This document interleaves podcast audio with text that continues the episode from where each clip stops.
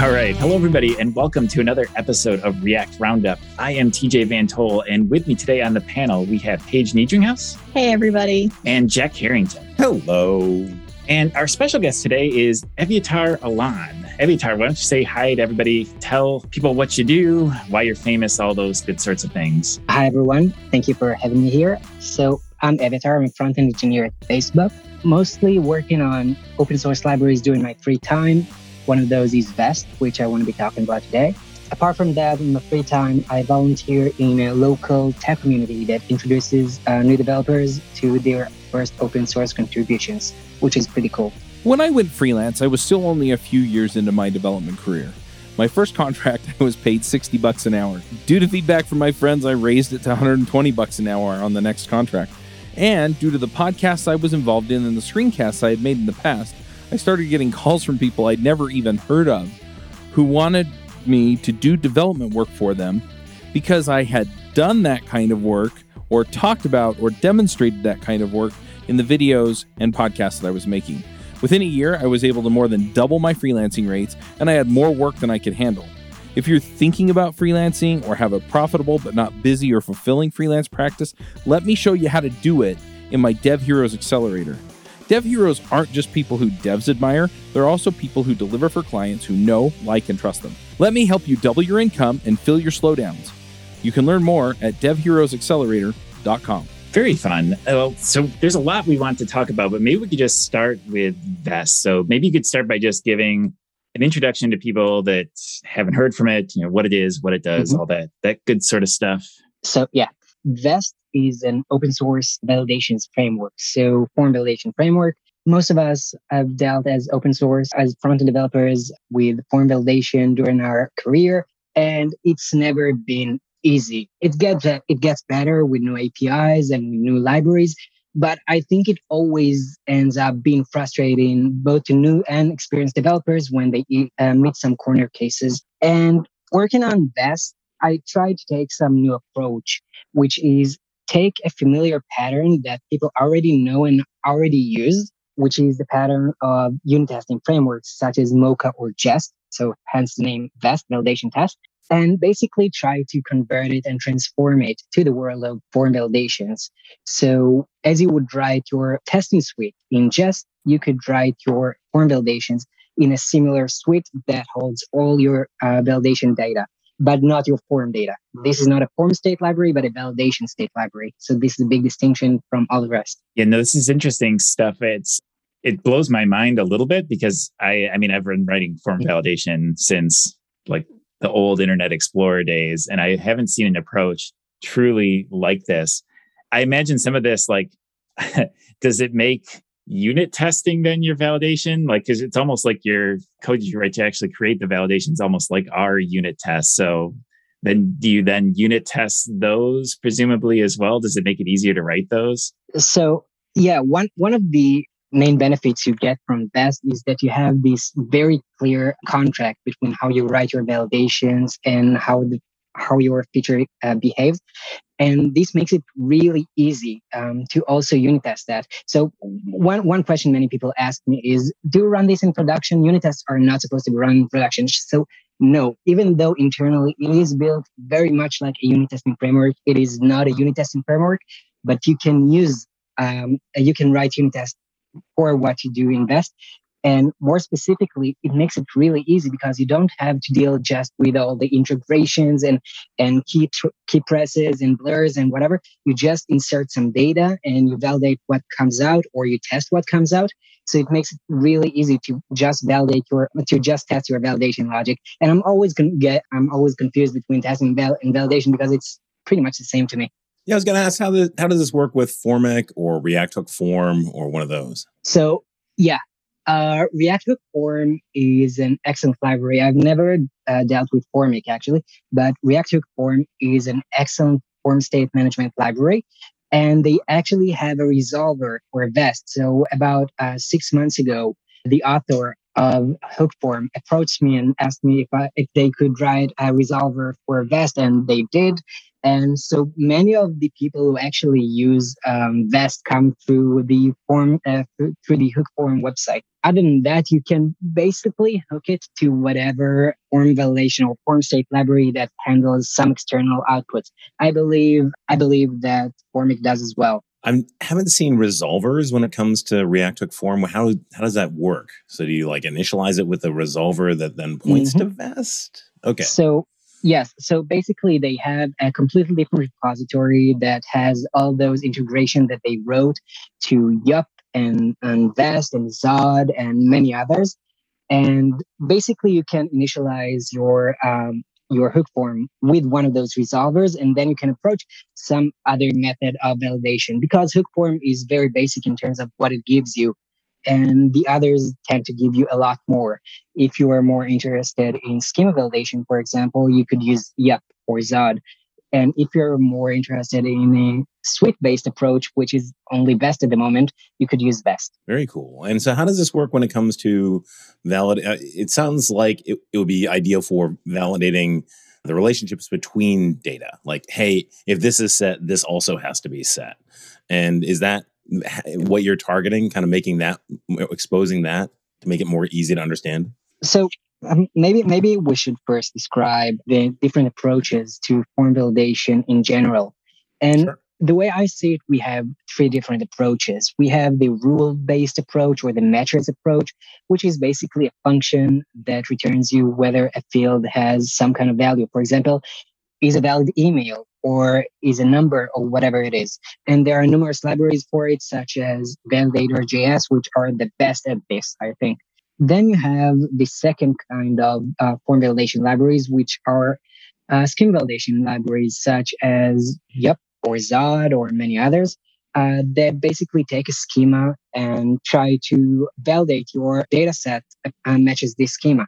And this gives you a lot of flexibility, but it also adds a lot of constraint because it basically it doesn't deal with interactions it doesn't deal with optional fields very easily. You have to manually set whatever it is that you want to do.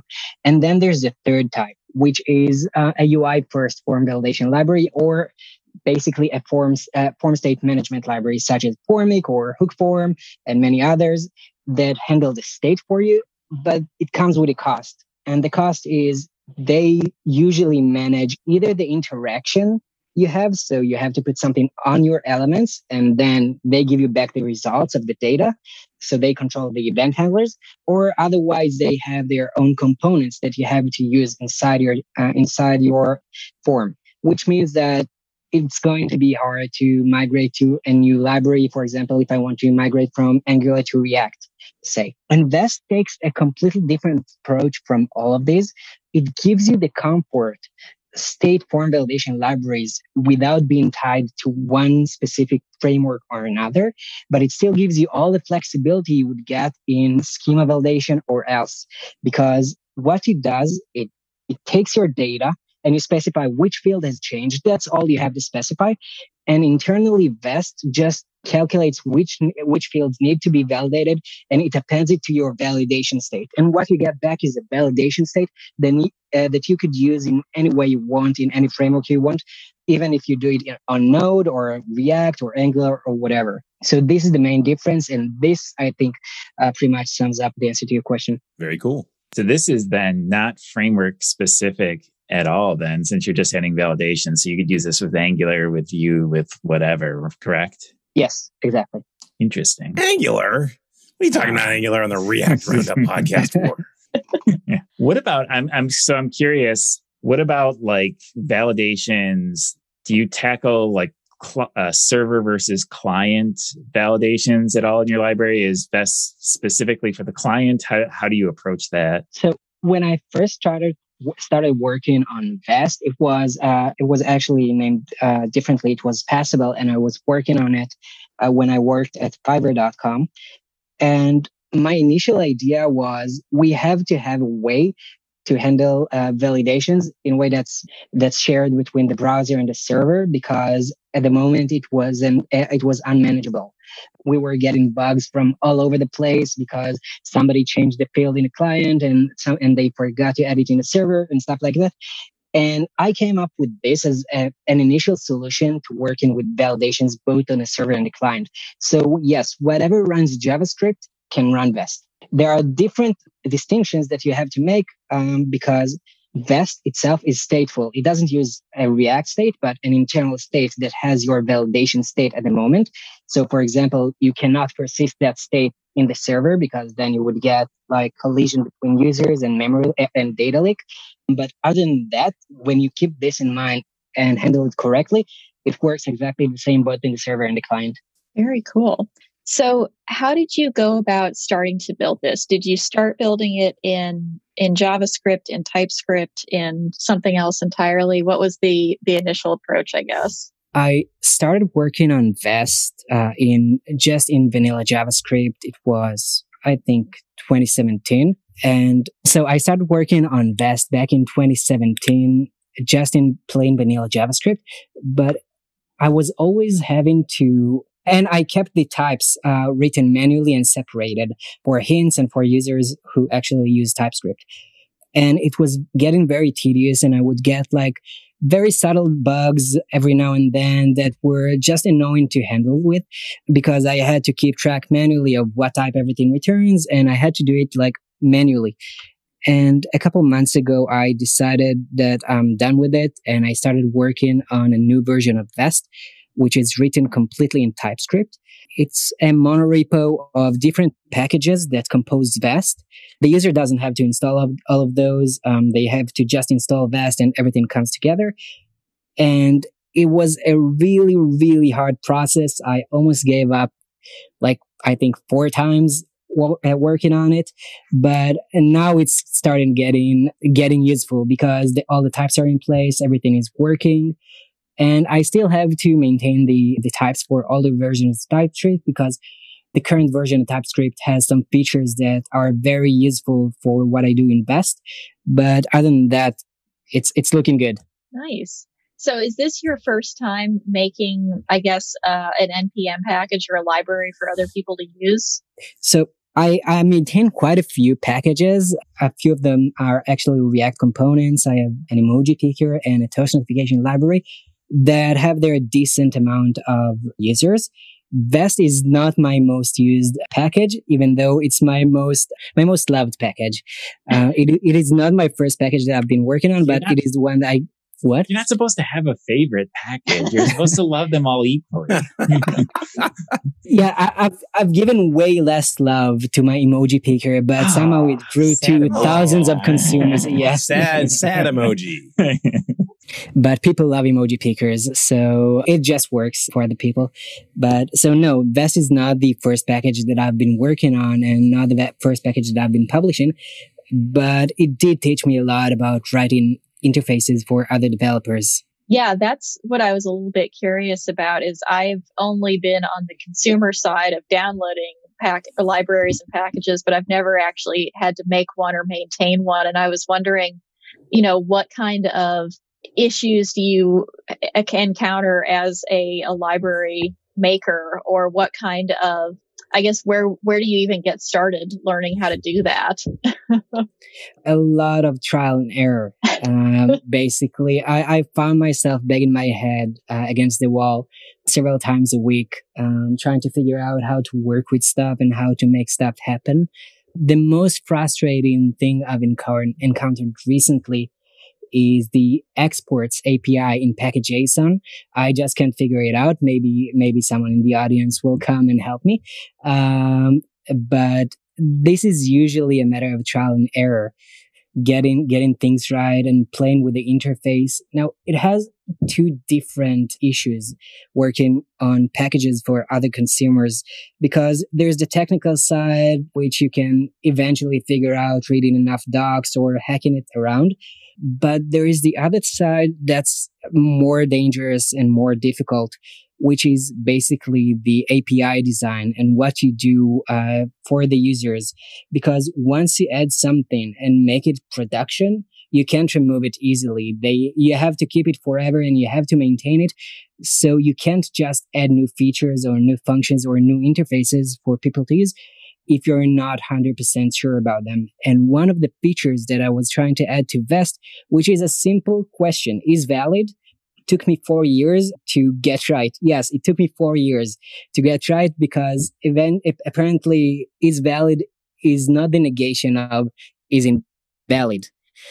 A form could be invalid because it's not filled yet, but it doesn't mean that it's not valid and you should highlight everything in red. So it took me a lot of time to get this one right, especially when you deal with async validations. Uh, I mean, stuff that come from the server or fields that the user hasn't interacted with uh, yet. So you have to be very careful when adding new interfaces to your packages. And this is the most important thing, I think. It's funny that you say that because I've just recently I encountered that on I think some some website that I was registering for. I hadn't filled in my email address yet and it was already giving me the red bar saying that it needed a valid email. So how did you how did you address that for you know forms that hadn't been filled out that a user hadn't even begun working in to not show them those kinds of error messages?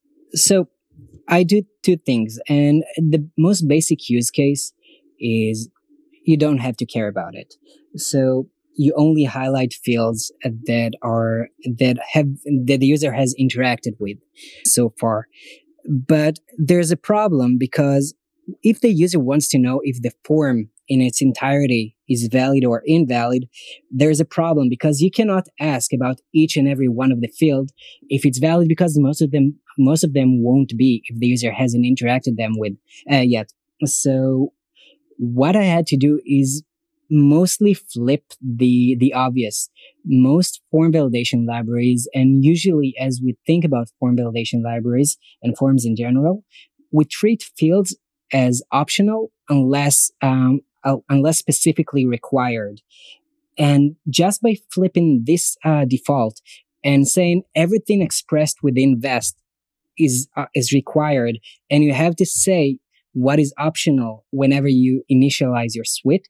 If you have something uh, that's optional, you don't have to. Most don't. Um, but if you if you have something that's optional whenever you initialize the suite, I can very easily know um, whether the form in its entirety is valid or not. Because even if something hasn't been interacted with, I can very easily go to, is it required? Okay. If it's required, the form is probably not valid yet. The other fields, no, they haven't been interacted with yet. So one other question I have is since you spent a lot of time in the form space, eh, forms in general are something that a lot of developers, myself included, struggle with.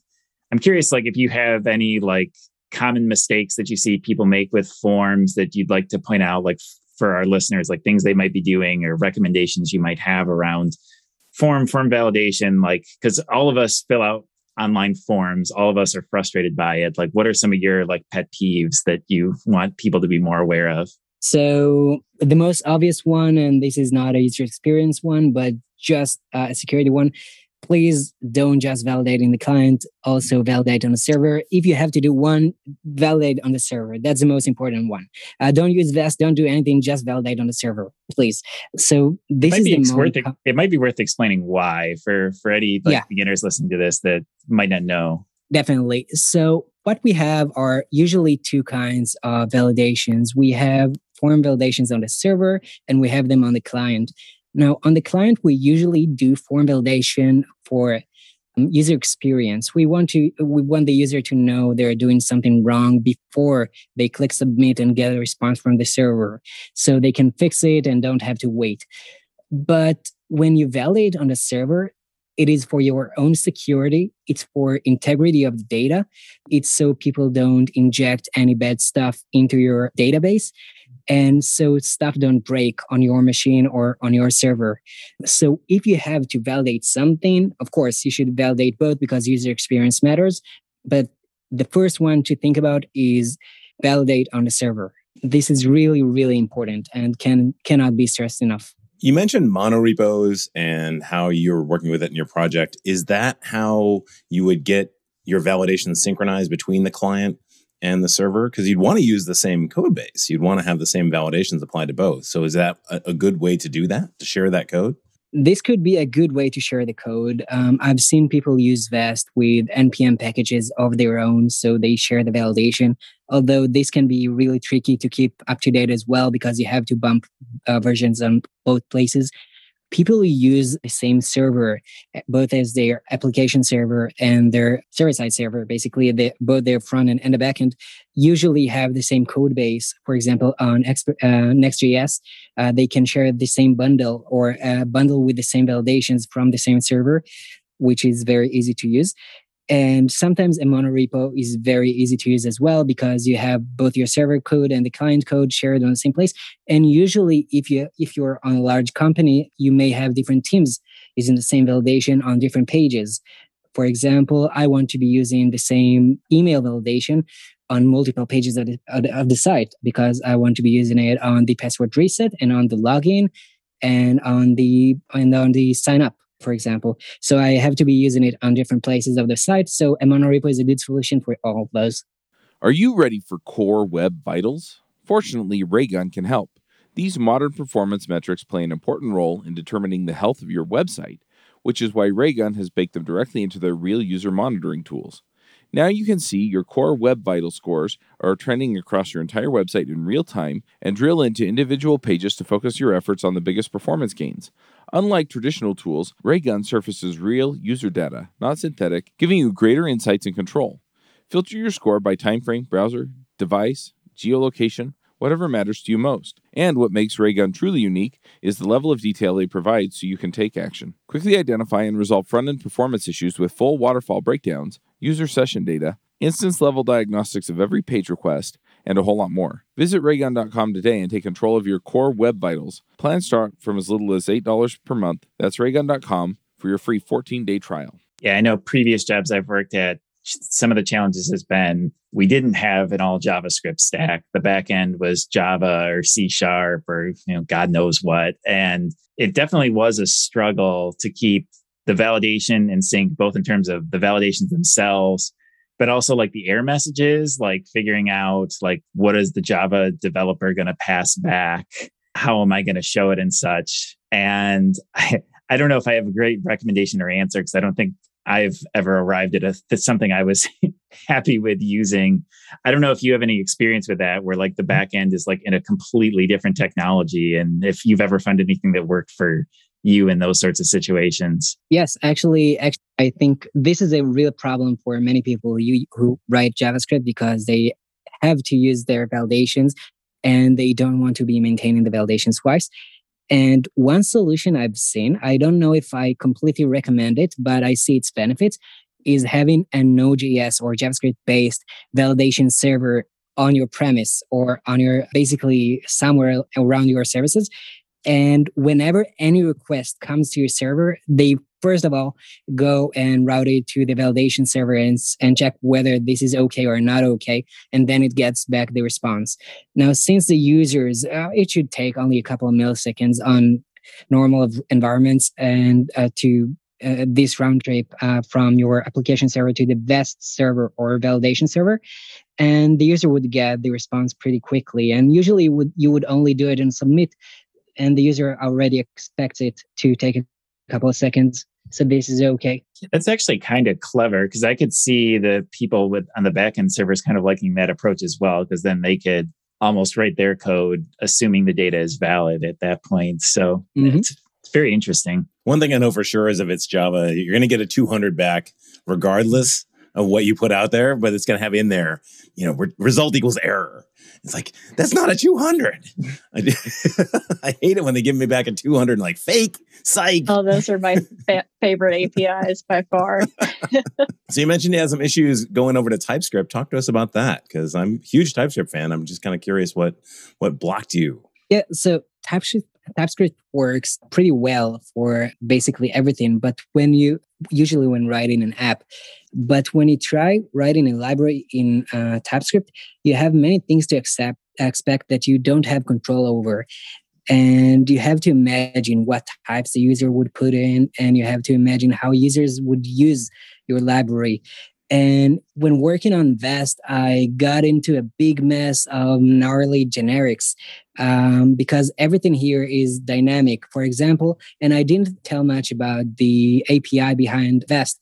But as I mentioned, we have a validation suite and we have a validation test and we have our assertions, which are similar to like expect in unit tests. So we have enforce and enforce takes a value and then you can chain uh, assertions to it infinitely. So you can uh, you can enforce, for example, the number one, and then that it is a number, and that it's lower than ten, and that it is not an array, and that it's not a string. For example, um, this is uh, this doesn't make any sense, but you could do this forever, and to make this kind of chainability within TypeScript, uh, when you don't know whatever the user is going to put there, and when they uh, they are able to extend it with their own matchers and their own their own enforcements it's very hard to achieve. And this was the main problem for me. I can imagine. Yeah absolutely. Uh, I, did you actually go and take a look at like the mocha typing? Just because like ah, how they do it? I don't know. And um, look through their stuff? so no i did not take a look so I did not take a look at the Mocha typing or Jest typing because most of them don't allow infinite chaining, which I do uh, for API reasons and for brevity for the users, um, because everything they put in has to be has to be concise and small. Because I care about bundle sizes, and so I did not take a look at how they do it, but it really, really was terrible um, to figure out how to do it. Maybe I should share the code with you, and you will see what it was like uh, working on it. Yeah, you can share it, cool. and we can make sure to throw it in the show notes mm-hmm. so people listening can refer to it and check it out as well. Get awesome. a primer on TypeScript generics. so, how has it been since you've made this library actually getting it out to users to to try it and uh, and tell you what they think of it? Because I think feedback is probably one of the most difficult things sometimes to get after you've built something. Yes, definitely. And this is a pain point. But so one of the fears of first releasing open source code is that people are going to make fun of you and laugh at you. But the reality is that nobody looks at it and nobody knows and nobody cares. And you have to work really hard for people to notice it. So this was my main takeaway. If you have to, if you write your open source library, don't stop pushing it. Don't stop mentioning it.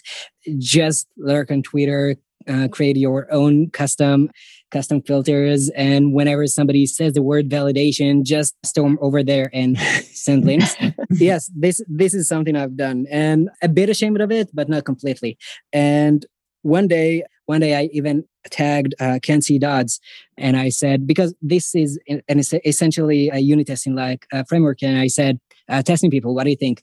And that was, I think, the first break uh, that Vest had, and he just just tweeted interesting and shared my tweet, and that's it. Then the same day, from 90 stars, I went up to I think 500. Yeah, so if I have one recommendation for people working on open source and getting out there is don't stop. Just just uh, keep pushing it because it's really hard. There is an abundance of libraries and, and, and frameworks out there and people just don't have the time and people don't just don't have the attention and if you're if you're not working uh, on it and make it your uh, primary goal to to make it public then it will just not get noticed. Yes, yeah, developers. Yeah, consistency is key. Oh, sorry. and developers say they they hate marketing, but I mean it's it's what you got to do, right? Like those are like traditional marketing tactics. Yeah, it's, it's just part of the game, unfortunately, or fortunately, depending on how you look at it. you know, the the big libraries that have thousands of GitHub stars it's not because they didn't say anything. It's because they were out there solving the problem and enough people started to take notice that they really took off. But it's definitely something that i look at when i'm evaluating solutions that i want to use is how many other people either have downloaded it from npm or have started on github as something that they would you know use and come back to and and use again and again. Yeah relentless self promotion is key. Well i have to imagine especially like the the form space like there are a lot of existing solutions out there, right? So it's it's an especially crowded market to try to break into. I will say you have an awesome logo. Is there a fun s- story behind the logo where that came from? So I just created it with Illustrator. I played with it until I got it right. I had an idea of taking the letter V and combining it somehow into a vest, which is what I did. Um, and thank you for, uh, by the way, you're the first person who says it's a nice logo. Uh, nobody ever commented on that. Oh, it's really pretty. Thank you. But other than that, there was one main goal I had while working on this logo is keep the three dots or the three buttons on the on the uh, vest because this is the only reference I have to the Jest logo. If you'll see the the clown shoe they have there are three dots, and I had to keep those as well because again this is um, vest similar to Jest. Oh, so is the name itself based off of Justin as well? Is that where it came from? Yes, yes. If Jest is for uh, JavaScript tests, this is for validation tests. Oh, okay. I like it. So one thing is interesting when you think about how open source projects get out there and get popular. You know, a lot of it is in Stack Overflow and articles and things like that, and also on GitHub repos and when people use it. And Copilot has been mining all that. And that's one of the things that interests me about Copilot is if Copilot is actually going to kind of stall out new open source projects because it's not going to recommend patterns for those new things. It's only going to recommend the patterns that it has for the older stuff. So I know you've been using Copilot a lot. Have you thought about Copilot in that context with your stuff? So I, I can see what you say because I've been playing with Copilot quite a lot in the past couple of weeks since it came out. And I see the problem that it is solving or what it does efficiently. There are many things it still doesn't do very efficiently. And just to describe how I use uh, Copilot, I mostly use it for writing unit tests, which is an amazing job for um, Copilot because you describe what you want to happen, and it has it already has access to your repo and your code, and it knows how your repo works, uh, especially if you have types inside. So it already knows everything about it, and it just generates the correct tests, or with slight modifications, these are the correct tests. And usually it just generates like a whole suite of tests for me within seconds instead of minutes. And in terms of writing new patterns and, and coming up with new patterns, it didn't change the way I write my code. The only thing it did is completely uh, uh, complete me when I was doing repetitive tasks or adding stuff into my existing code. And I can see why what he say um, about installing new open source libraries. And I think it is not a safe tool for new developers, mostly because of that. It comes uh, it comes with uh, good recommendations sometimes, but sometimes it is just nonsensical. And if you cannot distinguish if it's doing something good or doing something bad, you should probably not be using it because it does add stuff to your code base and sometimes it's just not good enough. That's one of the things I mentioned in a video that I did on, on GitHub Copilot was there's a, a line or a, a maxim, I guess, in the pra- the pragmatic programmer from Dave Thomas, which is don't ship code you don't understand. And I think that's yeah. one of the things about Copilot is it's wonderful but at the end of the day, it's writing code for you and it's going to be in prod. And it is, you can't really point at Copilot and be like, hey, that's the one that wrote, wrote the bug. It wasn't me. It's like, no, no, no. It's on you. You checked it in. So, yeah, it, it's fine to get recommendations from Copilot, but make sure that you actually go through it and understand it about what it actually wrote uh, for you. One thing I wish Copilot did when I've tried it is it doesn't give you much context for like where because there there have been times where like I've used Copilot and said like, oh, what suggestions do you have for me? And I find one of them interesting, but I kind of want to see more. Like, oh, like that's an interesting approach, but I'm curious how out like you know what the code looks like above and below. But Copilot doesn't expose any of that. So like for all you know, like it came from random internet locations, so you don't have like the context you'd have like in a stack overflow post usually you'd see like some explanation of it and like maybe some comments below it but it's just like here's a regular expression like good luck sort of deal, which uh, maybe it'll evolve over time because I, I could almost see, I mean, given the structure they have, it could start to like, they could start to allow you to, to perhaps like comment on things or link to things or have discussions. Like there's, there's a lot of potential there.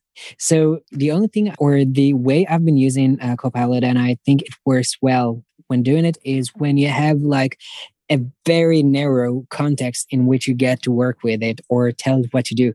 So if you write a unit test, you describe exactly what you want to happen.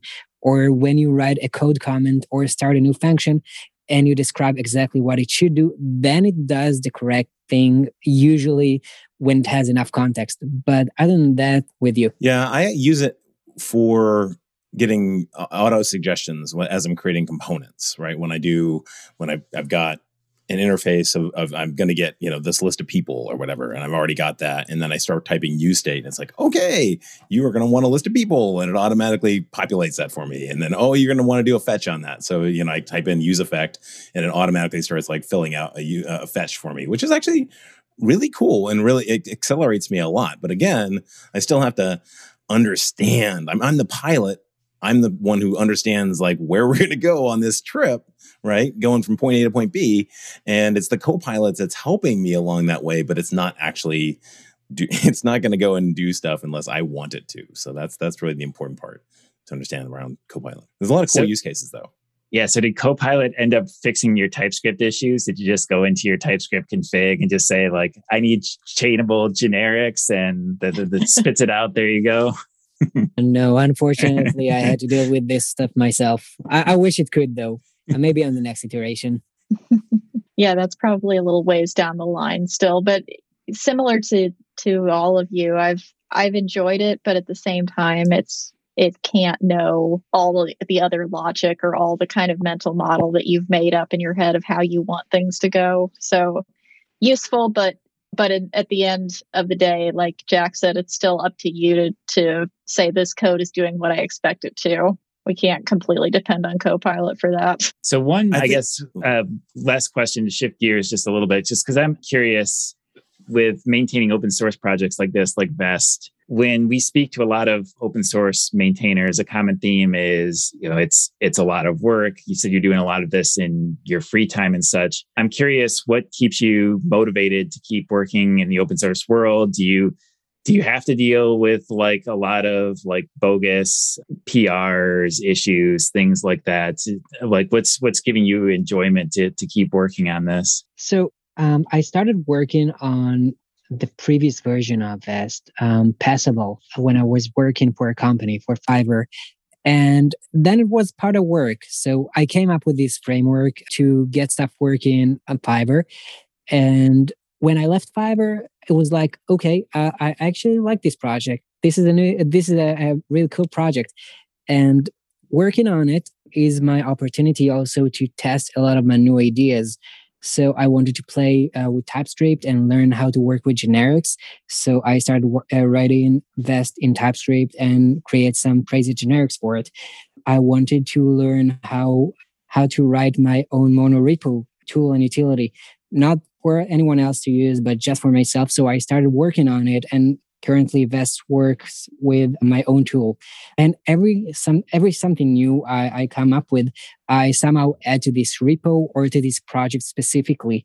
So what keeps me motivated is basically I enjoy it. It's really fun working on it. I don't get many bogus PRs. I actually get pretty good PRs from people, usually with recommendations or suggestions or feature requests some of them don't understand the way Vest should or does work or the philosophy behind Vest, but most of them are pretty decent from people who want to be using Vest correctly. And, and I really enjoy their feedback because this is the first uh, uh, information I get from real users, not in a company I've been working at. Very cool and good to hear. Always like to see positivity in the open source community and yeah. good examples of that for sure. Yeah, it could be harsh.